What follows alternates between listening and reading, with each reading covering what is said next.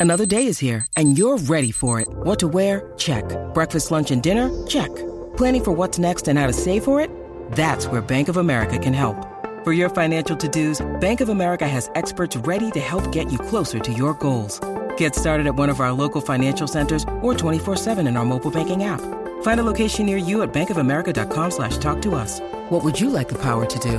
Mobile banking requires downloading the app and is only available for select devices. Message and data rates may apply. Bank of America and a member FDIC. When you need mealtime inspiration, it's worth shopping Kroger, where you'll find over 30,000 mouthwatering choices that excite your inner foodie. And no matter what tasty choice you make, you'll enjoy our everyday low prices, plus extra ways to save, like digital coupons worth over $600 each week. You can also save up to $1 off per gallon at the pump with fuel points. More savings and more inspiring flavors make shopping Kroger worth it every time. Kroger, fresh for everyone. Fuel restrictions apply. Three, two, one. When I'm working out, I love to listen to your podcast. Whenever you say something, other people react to it. Taking my breath away, Aaron. Verne Lundquist joins me, Hall of Famer. Jim Calhoun, NASCAR icon Dale Earnhardt Jr. Kirk Herbstreit is on the phone. Here. Welcome in, everybody, episode 7, Yeah. 97 of the podcast, of Swimming America, the Outdoor Sports Podcast. It is Wednesday, November 22nd, 2023, people. I hope everybody's doing well. I hope everybody is enjoying the day before Thanksgiving. That's right. This episode dropping around noon Eastern, the day before Thanksgiving. Listen, Torres is a lot of things, but he is considerate. He knows you're traveling. He knows you're with your family. He knows you need just a little time away from them. So we have a jam-packed episode of the Aaron Torres pod. By the way, before I forget, happy Thanksgiving. In all seriousness, I do hope you enjoy time with your friends, your family, your loved ones. And today's show is going to be pretty straightforward. We're going to open the big games in college football. Michigan, Ohio State, my preview and pick. The Iron Bowl, preview and pick. Quickly rip through Civil War, Oregon State, Oregon, Texas, Texas Tech, uh, Florida, Florida State, Kentucky, Louisville, on and on and on and on and on. And then from there, we'll get to some feast week stuff. Now, I'm recording in the middle of the day on Wednesday, so it doesn't make it easy, but I want to give you some thoughts on the semifinals and everything that has happened through Tuesday night at the Maui Invitational. Marquette's looking good. Uh, that Purdue can uh, Purdue Tennessee debacle, 48 free throws per Purdue. What was going on there? We'll discuss that.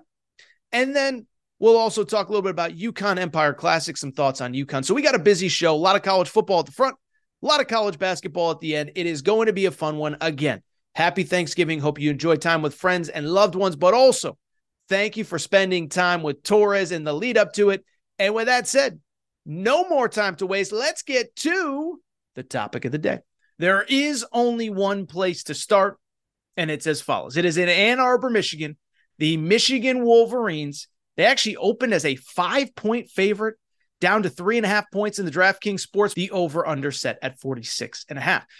When I look at this game, first thing that stands out, the great part about getting to this time of the year, you don't need me to tell you who these teams are and what they're about. We've all watched Michigan, we've all watched Ohio State, we know their strengths and weaknesses. Um, and from the Michigan perspective, we know not only what's at stake, but everything they've gone through over the last couple weeks, right? You don't need me to tell you about Connor Steins. You don't need me to tell you about the three game suspension by the Big Ten, the decision by Michigan not to fight it last Thursday, and of course, uh, the firing of a linebackers coach, Chris Partridge, on Friday. You also don't need me to tell you that they barely survived against the University of Maryland on Saturday at Maryland. And so when I look at this game, a couple things stand out. One, they got off to that great start against Maryland, played really well. They jumped out 23 to 3. And then it just felt like they were holding on for dear life the rest of the game. Offense kind of sputtered. JJ McCarthy wasn't great. Run game was not great. And so you look at Michigan coming in, and I don't think anyone would argue that they are playing their best football at this point. And as a matter of fact, I think you can argue, you know, uh, the, the offense is actually a little bit of a concern coming into this game. Just going back to last week, as I said, JJ McCarthy, I, I would argue maybe played his worst game as a quarterback at Michigan uh, on Saturday against Maryland. Now, he had a bad game against Bowling Green earlier this year. But at the same time, here is the final stat line for JJ McCarthy 12 of 23 passing, 141 yards, one interception. And that is against a Maryland pass defense that bluntly is not very good. Okay. We aren't talking about the uh, Legion of Boom here. Nobody's calling the the Maryland pass defense the Legion of Boom here. And Michigan struggled to move the ball against that team. They're probably about a middle third of the uh, of the country kind of uh, uh, pass defense from Maryland's perspective. But the other thing with Michigan that I don't think enough people are talking about, not only coming into this game, but over the course of the season, is that Michigan has really struggled to run the ball this year in ways that they haven't in the past. Last week against Maryland, they finished uh, with 150 ru- uh, rushing yards, which doesn't sound bad. It was on 45 attempts, about three yards per carry. And I looked it up just to see is it as bad as I think it is? They currently rank 50th nationally in rush yardage. That is insane when you consider that last year they finished fifth nationally in rush yardage. And then, of course, the year before in 2021, when they won the Big Ten for the first time under Jim Harbaugh, they finished 15th. So 15th, then peaked at number five, and then now back down to 50th this year. A little bit of a positive note, however, coming into this game. They were without their starting left tackle, Ladarius Hence, uh, Henderson, excuse me, last week against Maryland. Also, his backup, Myles Hinton, who started in his place, he got hurt during the game. Uh, on Monday, Sherrone Moore did say he expects both of them to play, as the same with Roman Wilson, the starting wide receiver. He got kind of took a big hit early in the game. It was clear that they were kind of, uh, you know, being precautious with him. Jenny Taft said during the game there, there, there was no reason for concern, but it was extra precaution. So he gets pulled. All three are expected back. From the Ohio State perspective, it's interesting because I was thinking about this. You know, Michigan we really kind of learned a lot about them starting with the Penn State game. Like the first eight games of the season were just whatever. And now with Ohio State, it's kind of the opposite. Everything led up to the Penn State game, Notre Dame, uh, a couple other games, whatever. And then they beat Penn State, and they've largely, as much as Ohio State can be, they've been off the radar the last couple weeks, haven't they? You think about Ohio State over the last couple weeks. Here are their last four games since they played uh, Michigan. Last five games, last four games, excuse me. They play or they, since they played Penn State. Okay, they played at Rutgers, you played at Wisconsin, you played Michigan State at home, they played Minnesota at home, and now they enter this game off of those four games. So they haven't really had all that much to really like. Like it's not really. It's hard for us to kind of figure out like, okay, who are they and what are they about? Play a six and five Rutgers team, uh, six and five Wisconsin team that was playing their backup quarterback Braedyn Locke at that point you play a bad Michigan State team, four and seven. You play Minnesota last week, which is five and six. Just not the best competition. I do think there are some positives for Ohio State coming into this game. You know, one, they're just getting healthy, right? Like it's not often teams get healthier as the season goes on. But remember back to that Penn State game. No Emeka Egbuka, no TreVeyon Henderson. A couple defensive players were out. Well, one, Emeka Egbuka is back. He was actually their leading receiver last week against Minnesota, not Marvin Harrison. TreVeyon Henderson. I don't think people realize how good TreVeyon Henderson has been this year. Okay. So the last five games that TreVeyon Henderson has played in which he is essentially healthy, this is what TreVeyon Henderson has done. Okay. Last week against Minnesota, 15 carries, 146 yards, two touchdowns. That's about 10 yards per carry. Week before, 13 carries for 63 yards, one touchdown, 22 carries for 128 yards against uh, Rutgers. Uh, we had 24 carries for 162 yards against Wisconsin. That's seven yards per carry, and then seven yards per carry against Notre Dame when he rushed for 104 yards on 14 carries. And so I look at this Ohio State team. They are starting to get healthy at a time of year when most people aren't. And so when I break down this game, I think it's interesting. I think it's interesting because the discourse is already starting. But what is interesting to me is as follows is it does feel like Ohio State slowly. I always say it's like the Plinko machine on uh, on Prices Right. The yodeler, not Plinko, the yodeler, whatever, whatever that that guy is that goes up the mountain. Okay, and then Michigan, it feels like at best they've kind of flatlined over the last couple weeks, and at worst they're they're regressing without Jim Harbaugh. And so I think the natural inclination is to say that I think a lot of people like Ohio State. The money is coming in on Ohio State. I'm here to tell you, I'm not one of those people, and I'm picking Michigan to win outright. Although I will say my best bet is the under. In terms of why I like Michigan to win, a couple things. One, first off, let's get one thing straight. I keep hearing JJ McCarthy. I don't trust JJ McCarthy. Okay. And if that's how you feel, that's fine. There is no doubt there are all sorts of numbers that back up that he has not been the same player with Jim Harbaugh as without Jim Harbaugh on the sidelines with him. Jim Harbaugh doesn't call plays. He's not the quarterback's coach, but there is clearly a level of comfort with Jim Harbaugh that is not there when Jim Harbaugh is not there.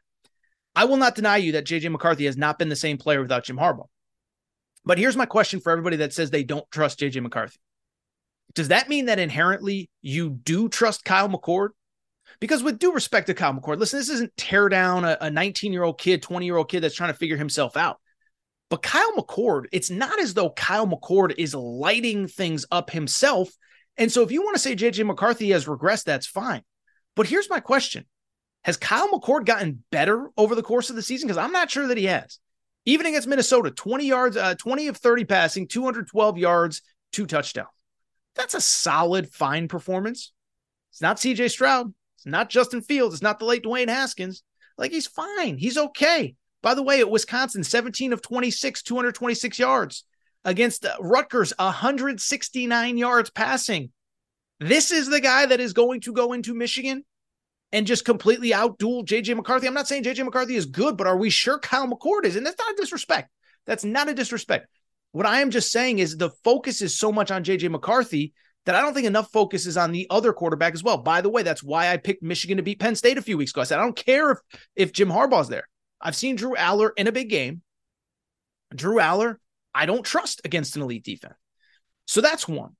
Two, I, I do think we're underselling kind of the emotional roller coaster that Michigan has been on over the last couple weeks, okay?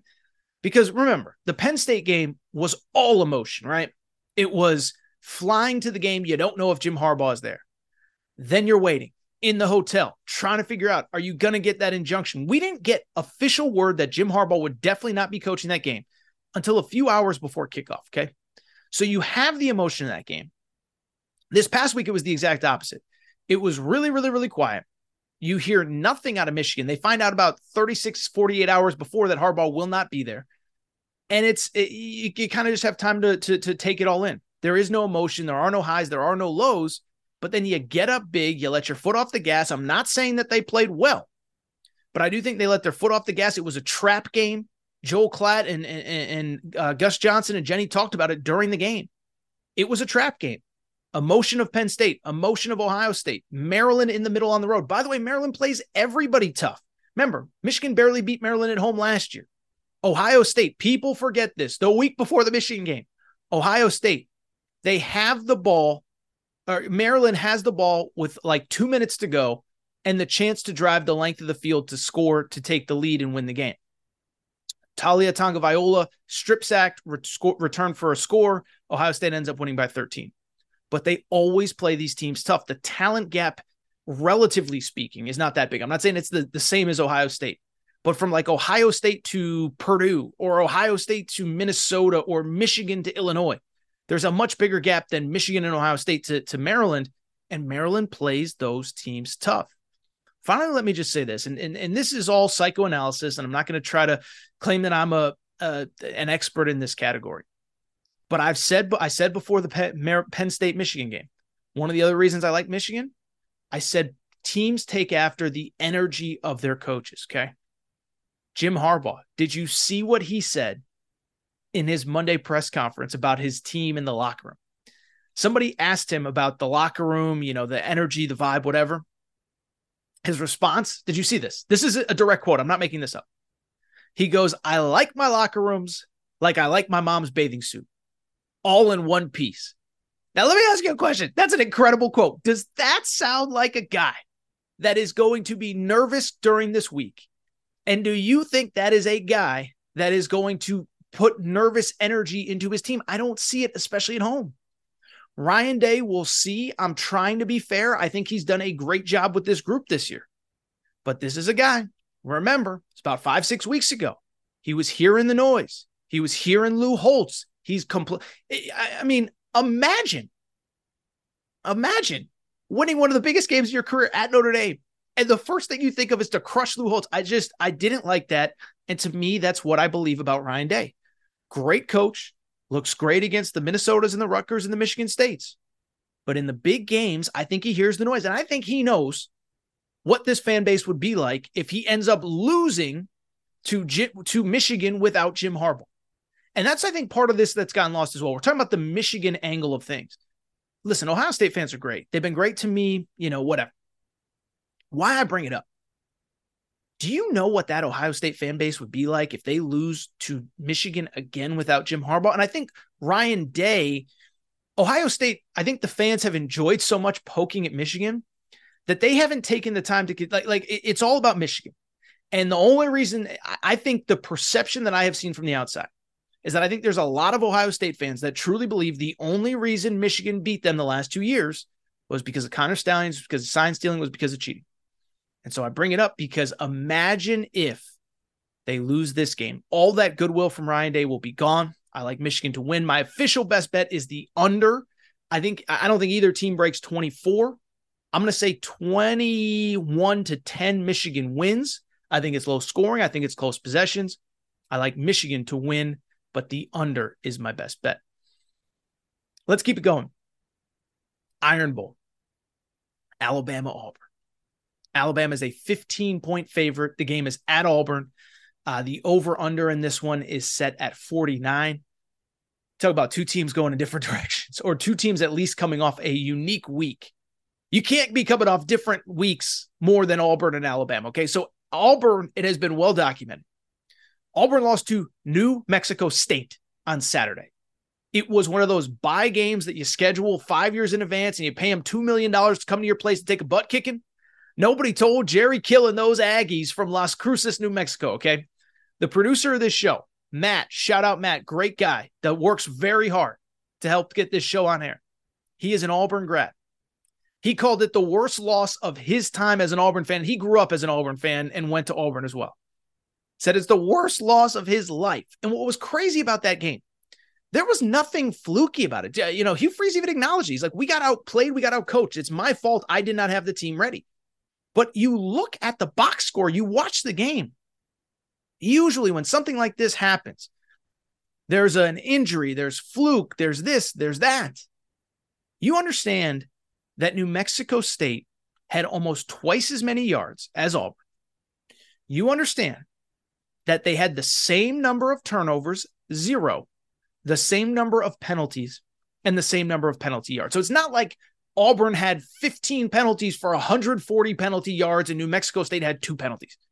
Even penalties, even penalty yards. There wasn't like a six to one turnover differential. Auburn just lost. And so that's what Auburn is coming into this game. And there was so much positive energy around the program. You beat Arkansas, you beat Mississippi State the week before. You have a chance to be on a what a three game winning streak coming into this game.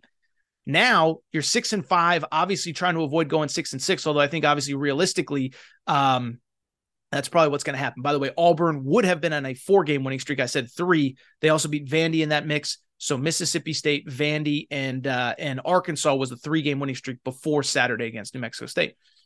Then there's Alabama. And Alabama, we've talked about so much on this show and the Aaron Torres pod. You don't need me to tell you. They've just gotten better every single week since South Florida in week three. Week two, they lose to Texas. Week three, they're trying to figure out the quarterback situation. Week four was Ole Miss. They just get better. They get better. They get better. They get better. Um, out of the bye, 42 to 21, 28 win over LSU. Completely shut down LSU in the second half. I know there was the hit on Jayden Daniels. I get it. Um, after that, they take care of business against Kentucky. And then last week, they destroyed Chattanooga. So both these teams are coming in hot. And I think the way that I look at this game is one of two directions.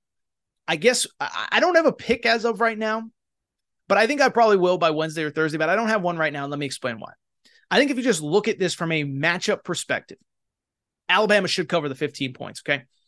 And the reason why Alabama's just got so many more better players. We've talked about this with Auburn since, you know, the day Hugh Freeze took over. Like Bryan Harsin basically stopped recruiting.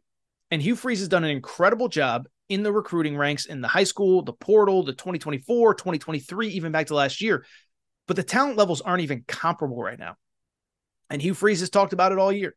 Talked about it going into LSU, talked about it going into A&M, talked about it going into Ole Miss. The talent level just isn't where it needs to be.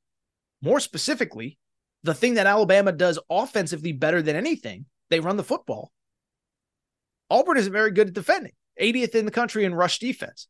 So you have that element of it. My thing, though, is you have to also look at the history of this rivalry, how much this means to the people of that state, to the fans in that stadium, and to these two schools. You understand that Nick Saban, best to ever do it.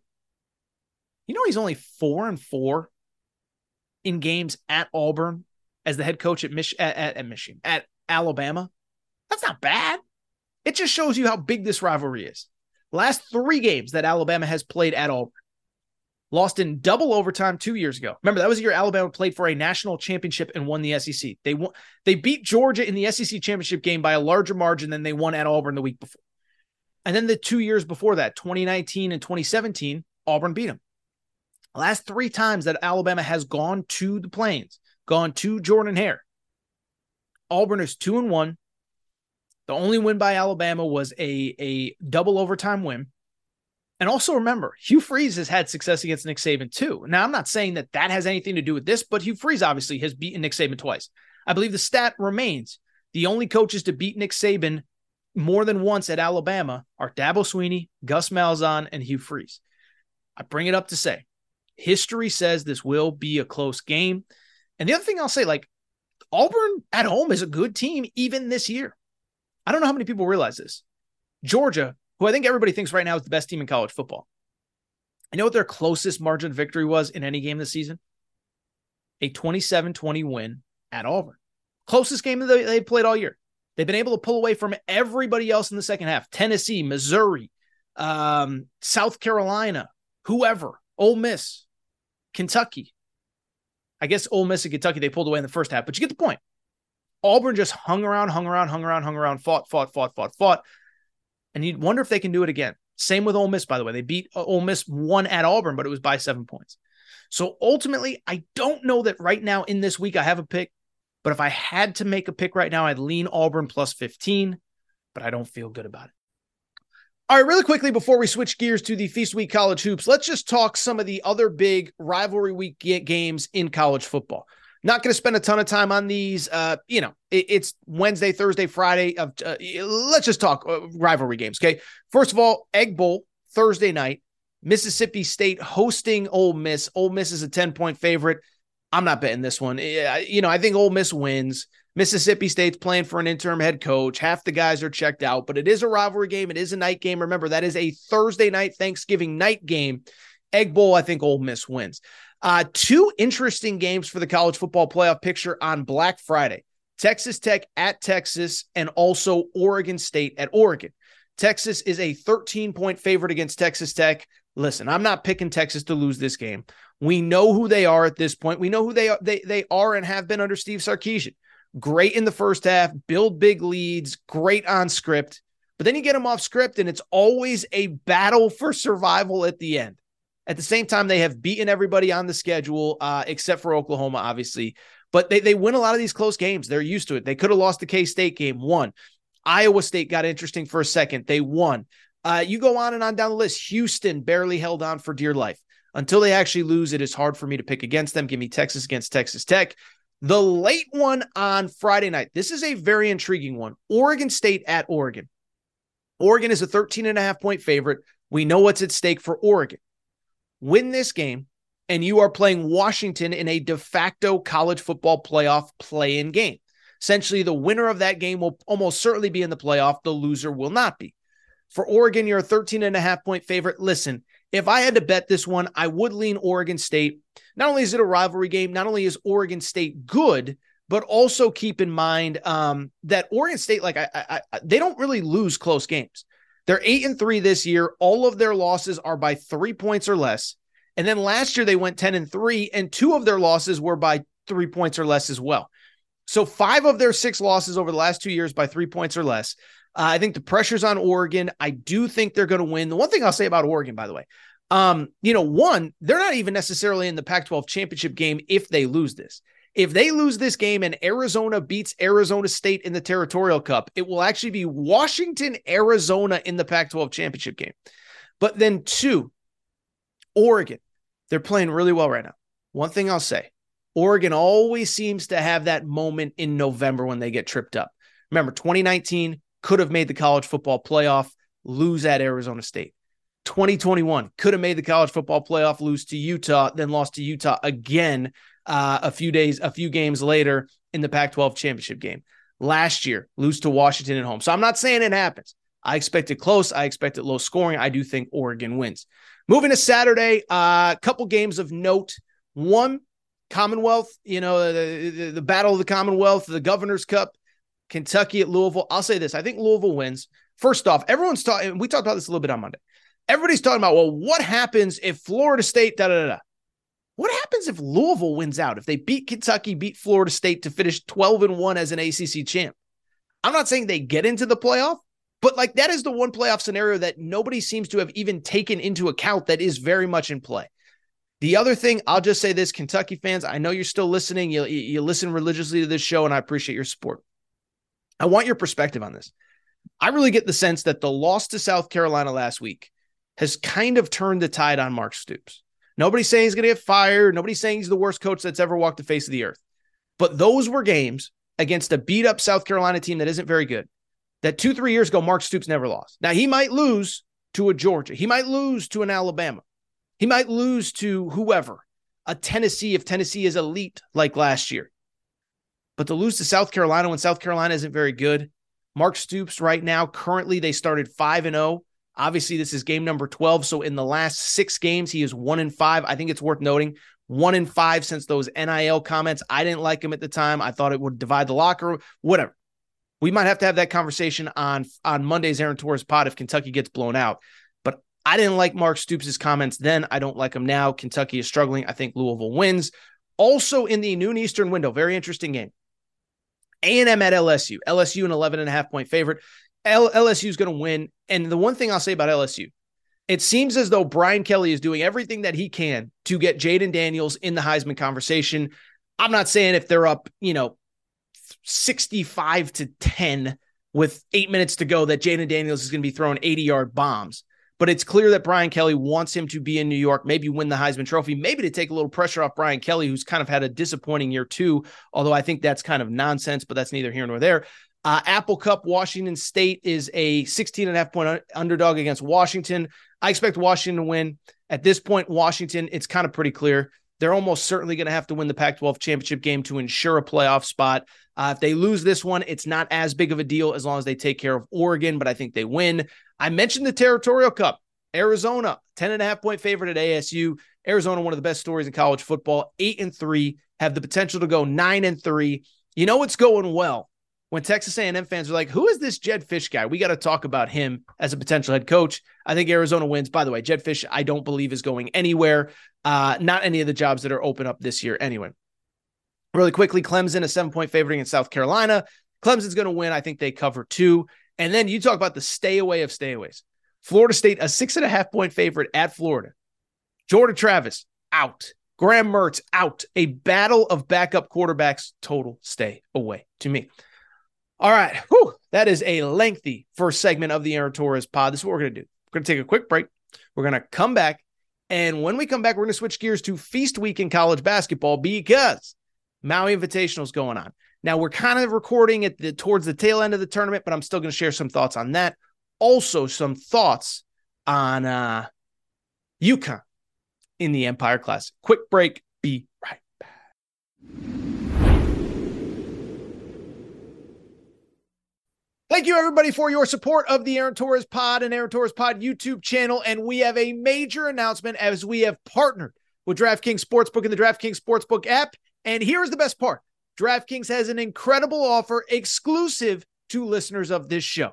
This is the offer. This is what you need to know. Download the DraftKings Sportsbook app. First time customers bet $5 on any game, and you get 150 in bonus bets instantly when you use the promo code Torres, Torres, T O R R E S. Again, first time customers, download the DraftKings Sportsbook app, bet $5 on any game pro, college, football, basketball, hockey, whatever you want. And you get $150 in bonus bets instantly when you use the promo code Torres. Thank you to DraftKings. Take advantage now.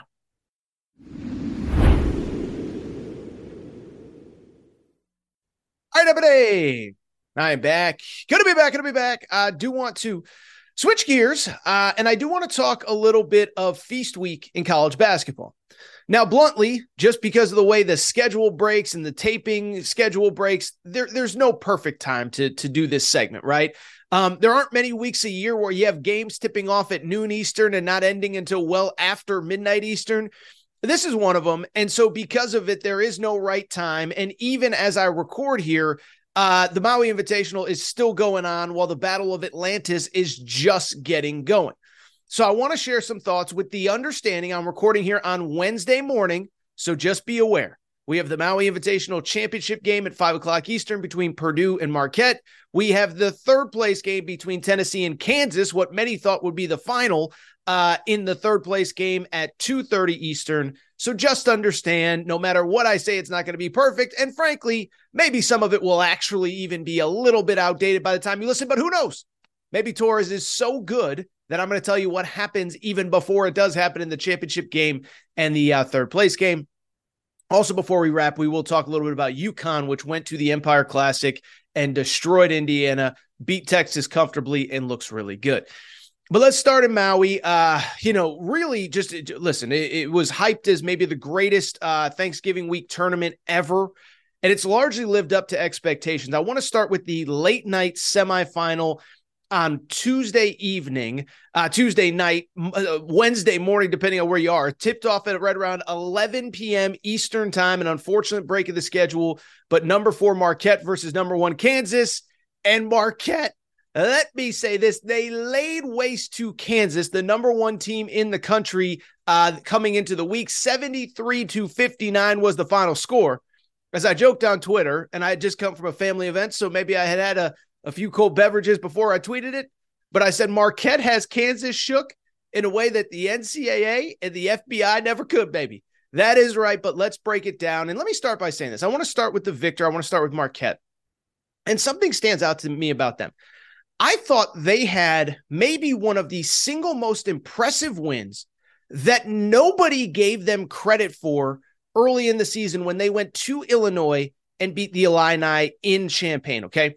Remember, Illinois, about two weeks before, had played Kansas in a charity exhibition at home. And if you watch that game or if you saw highlights, it was clear both teams were playing that game to win. Well, Kansas beats Illinois beats Kansas at home. Kansas is the number one team in the country, and everyone says, well, it's an exhibition, whatever. But then Marquette goes to the same building with the same crowd, the same atmosphere, the same intensity, and they win at Illinois. And so I thought they didn't get enough credit for it. Granted, it happened the night of the Champions Classic when uh, Kentucky and Kansas and Michigan State and Duke were playing. And so I just thought this team is way better than everyone is giving them credit for. Remember, Marquette was the Big East regular season champ last year, Big East tournament champ last year. They beat UConn twice. They bring back everybody. And I actually just thought this was a very good matchup for Marquette in the semifinal against Kansas. Kansas, obviously, a week or so ago, struggled with kind of the speed and quickness of Kentucky's backcourt.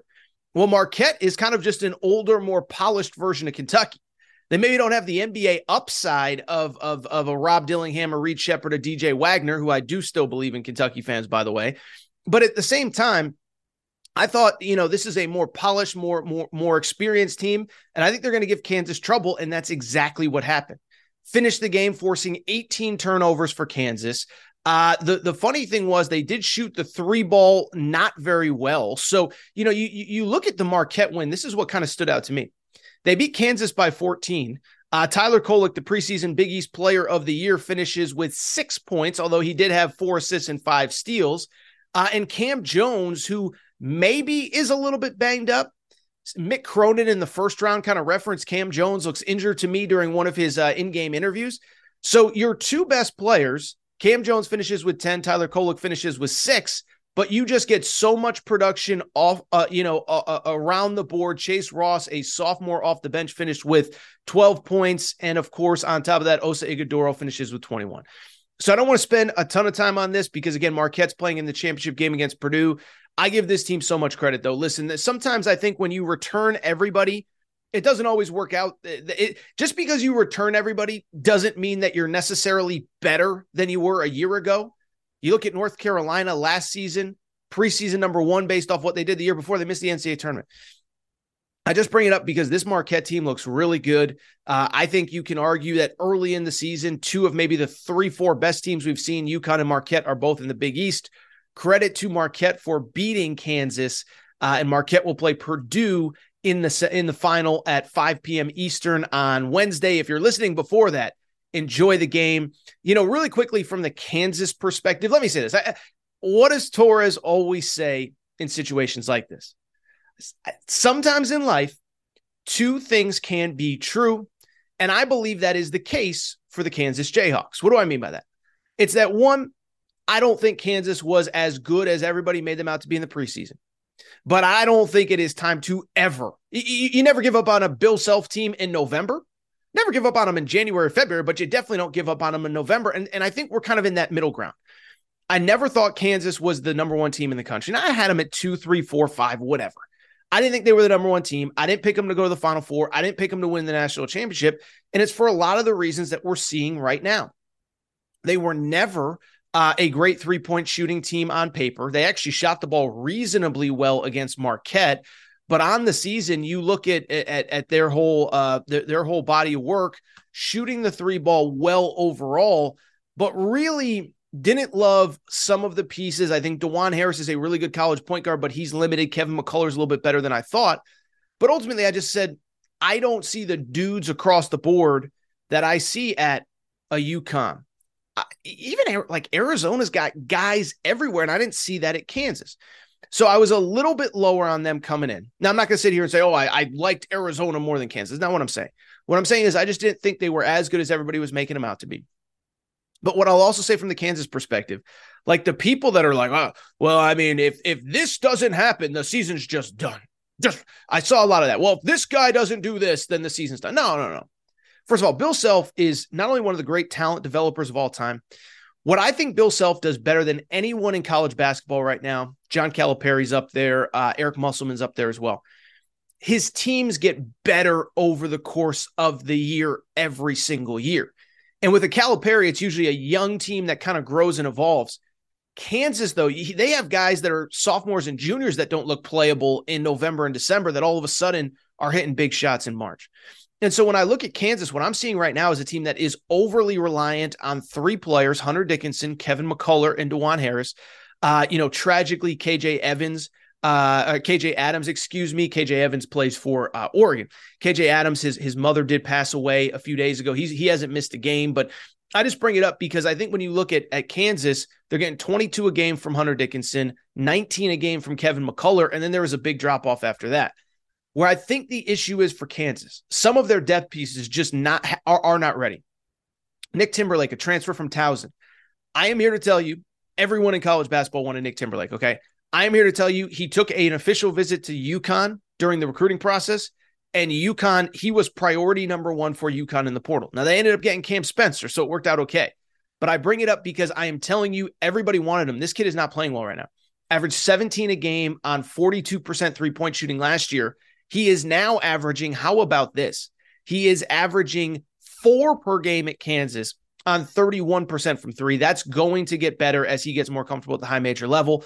Uh, and some of their freshmen just are not playing well enough right now. Johnny Furphy, uh, a, a high profile Australian recruit, is averaging six per game. Elmarko Jackson, a guy that many believe has lottery type talent, is averaging six points per game on 39% shooting, 22% from three. Now he is uh, passing the ball well. But I just bring it up to say two or three of those. I just gave you three names. Two of them are going to be balling out by March because that's how good Bill Self is. But right now, they're not good. So, how worried am I about Kansas right now on a scale of one to 10? I'm just really not. Really quickly, the other side of the bracket, Purdue beat Tennessee on, on Tuesday night. And it's unfortunate. Tennessee fans, I know you listen to this show. There's nothing else to say other than that the refs hijacked the game. Okay. In total, I mean, these stats are, are jarring when you hear them. Okay. So, in this game, Purdue versus Tennessee, on Tuesday night in the first semifinal, Maui Invitational. And by the way, top 10 matchup between number two Purdue, number seven Tennessee. How about these for final stats? In total, there were 51 fouls called. And I don't know if I've ever seen this, but well, I mean, I have. It's bad. 48 free throw attempts for Purdue.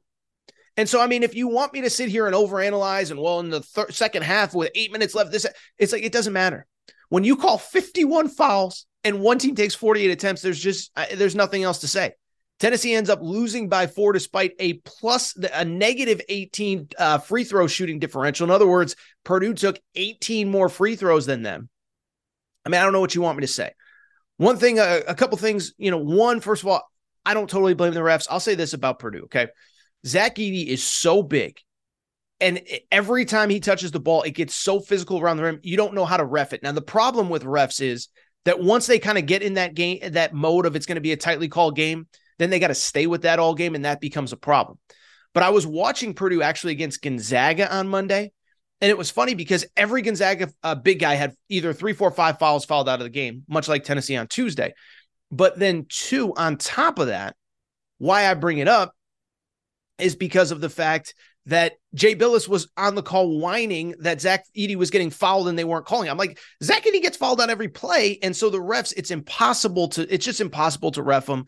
You know, I'm not comparing his game to Shaq, but when Shaq played, you could argue that Shaq was fouled on every single play. Um, and, and I think it's kind of the same with Zach Edey. And so unfortunately, this was one of the games that was called more tightly.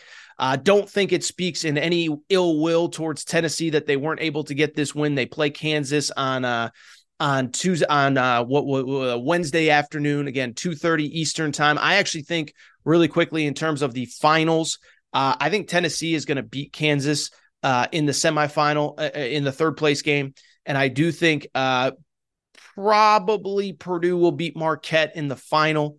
Don't feel great about that either pick to be honest, and it's so dated that by the time you hear this, many of you will know the results. But I bring it up because I'm not going to overanalyze this, the the second semifinal. T- Tennessee's really good. Picked them to go to the final four. Doesn't change my opinion at all.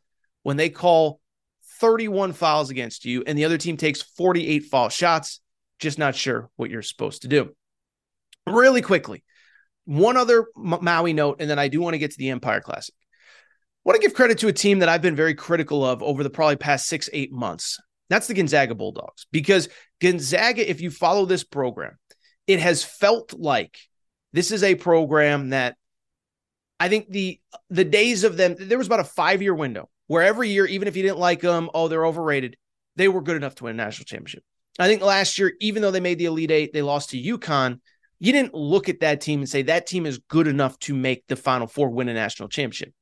Bring it up, they lose Drew Timme. and I kind of got the sense like ah, I don't know how good they're going to be. I looked at some of the pieces. Watch them against Purdue, watch them against Syracuse in in in in the losers bracket. Gonzaga is way better than I thought. Okay. First of all, credit Ryan Nembhard, transfer from Creighton, took a lot of heat when he left because he was a starting point guard on an Elite Eight team. Definitely looks more comfortable there. And I guess he's kind of got to kind of have to be, right? Because the end of the day, um, you know, with the one time transfer rule, you're kind of stuck there for the rest of your career. But he's been playing really well uh, overall. I think they look better with Nolan Hickman, one of their star guards, playing off the ball. Ryan Nembhard, by the way, 11 points, seven assists against Syracuse in a in a losers bracket win on Tuesday. But I bring it up because I think they look better with Nolan Hickman off the ball. Um, and I also think they, they have some young guys that are very intriguing. So they got a big guy named Braden Huff, uh, who is averaging 14 points per game. He's actually the team's leading scorer right now. I really didn't know much about him. Uh, he actually redshirted last year, which is just funny to use the term redshirt in 2023. Uh, but Braden Huff uh, is playing really well. He he was supposed to play last year. Drew Timme decides to come back for an extra year. Uh, he ends up redshirting. He's playing really well. Dusty Stromer is playing really well. Those two guards that I mentioned. So credit to Gonzaga for the win. Uh, they take uh, you know they take on uh, in the Maui Invitational as we speak. They will play in a losers bracket game, the late game against UCLA. UCLA, another one, by the way. Interesting pieces in the freshman class, most notably Sebastian Mack. That's going to be a fun game. Curious, uh, curious to see how that all plays out. Really quickly, before we get out of here, do want um do want uh to talk a little bit about uh do want to talk a little bit about the Empire Classic on Sunday and Monday where UConn destroyed Indiana and then they beat Texas. Uh, they won by double digits. How about this? And I, I think I mentioned this on on Monday's show. Most incredible stat going in sports. UConn has now, since the start of last season, played 22 out of conference games. That includes last year's six games in the NCAA tournament. They also played Alabama last year, which remember got the number one overall seed in the NCAA tournament. They have played 22 out of conference games. UConn is 22 and 0 in those games, out of conference games since the start of last year, with 22 double digit wins. What are we even doing here? So listen, this team is really good. And what I would say about their wins, a couple things stand out. They go to New York, they win the Empire Classic. I'm going to be blunt. I don't even think that they played that well. That's the scary part for the rest of college basketball. The reigning national champs, three key returnees. I don't think they played that well. Donovan Clingan, their, their star center returnee, um, coming off a foot injury. He had seven points in the win against Indiana, seven points in the win against Texas. That was a guy that I think a lot of people thought would be a 2010 potential kind of guy. Um, on top of that, they're not playing with Stephon Castle, lottery pick potential, had a minor knee operation. He says he's expecting to be back next Friday against Kansas. We'll see if that actually happens. But I just bring it up because think about that. Two potential lottery picks. One had seven points per game, one had zero points per game. You win both by double figures. And what stands out to me is two things with UConn. One, the number of guys who can beat you. Okay. So Tristan Newton, who was a starter on last year's national championship team, in the first game against Indiana, Tristan Newton had, how about this, 23 points, 11 rebounds. The second game, he was a barely a contributor at all, barely a contributor at all. And other guys stepped up. Cam Newton, uh, Cam Newton, Cam Spencer stepped up. Uh, uh, the the transfer from Rutgers, he had 16 points. Alex Karaban, the the returnee who was a star in that championship run last year, had 20. And that's what really stands out to me about UConn. One, when they're fully healthy, they got about five six guys that can beat you on any given day. Donovan Clingan, Alex Karaban, Cam Spencer, not Cam Newton, Cam Spencer, Tristan Newton. Um, so many different guys can beat you. On top of that, the other thing that stands out, if you watch UConn, that's what I want you to do next time they play in a big game. Now, their next big game is against Kansas on Friday. You might see somebody somebody very important and handsome on the sidelines. I won't tell you who. We'll get some details there.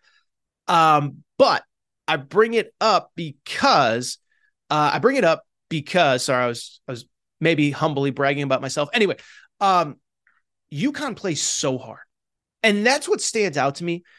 If you watch them, the reason that they're 22 and 0, and Dan Hurley has talked about this. He said, We build our team for the out of conference. We know the Big East is going to be a grind. We build it for the out of conference. And you watch them, there are just moments in games where a team's in it, a team's in it, a team's in it, a team's in it, a team's in it, a team's competing, a team's competing. And then UConn just flips a switch and they are they're diving on the floor for loose balls, they're throwing elbows, they're jumping over you, they're jumping through you. I mean, UConn in that Texas game, there was a couple moments. They have a kid named Hassan Diarra, transferred two years ago from Texas A&M. Really was a, a, an important role player whose role diminished as the season went on. He ended up with 8.6 rebounds, two assists, and two steals against Texas, and it was just by pure outworking everybody. And so I want you to watch this with UConn. They play so hard and they beat you up, and they're so relentless on the glass. And this is a culture and a mindset that Dan Hurley has instilled. And so I love everything about this UConn team. I'm so excited um, to watch them kind of continue to evolve here over the course of this season because the crazy part is they're a top five team. They just beat two good teams in Indiana and Texas.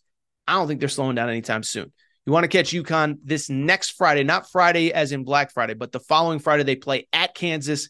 Then the Friday after, two Fridays after that, they play Gonzaga in Seattle. So there will be more marquee games. They also play North Carolina uh, at Madison Square Garden as part of the Jimmy V Classic. So keep an eye out. You, you haven't seen the last of UConn as far as the out of conference schedule is concerned. All right. think that's it about this episode of the Aaron Torres Sports Podcast. Do think it's time for me to get out of here. If you're not subscribed, make sure to do so. Apple, Spotify, Amazon Music, Google Music, whatever you listen to podcasts, make sure to subscribe. Also, make sure to rate and review the show. Go ahead, give me a quick five stars. If you don't mind, just a quick five stars. Let the world know how much you love Torres. Time for me to go. Time for me to get out of here. Appreciate everybody's support. Most importantly, hope everybody has an incredible Thanksgiving holiday. Uh, you know, as I get older, I don't mean to get sentimental, but I didn't, eh, you know, today, you know, just waking up early to get the show done so that I could spend time with family. Listen, we only got so many times. We only, I don't mean to be all sentimental here on a Thanksgiving th- Thanksgiving Thursday. We only got so many trips around the sun. Enjoy the time with your family. Enjoy the time. Eat good. Hug you know, drink good drinks if you're of an appropriate age. But listen, man, it's a special time of year. Hope everybody is enjoying their time with friends and family. And I appreciate you allowing Torres to be a small part of your week. Shout out to Tor Craig. Shout out to Rachel, who still hates my voice. Shout out to JJ Redick, you F head. unblock me. By, by the way, another little fun Thanksgiving thing. Found out Pat McAfee blocked me. I don't know. I don't know what I did. What do I do? I'm just Torres being Torres. Stay tuned. We'll be back on Monday. We'll be talking Michigan, Ohio State, and a lot of other stuff. See you soon.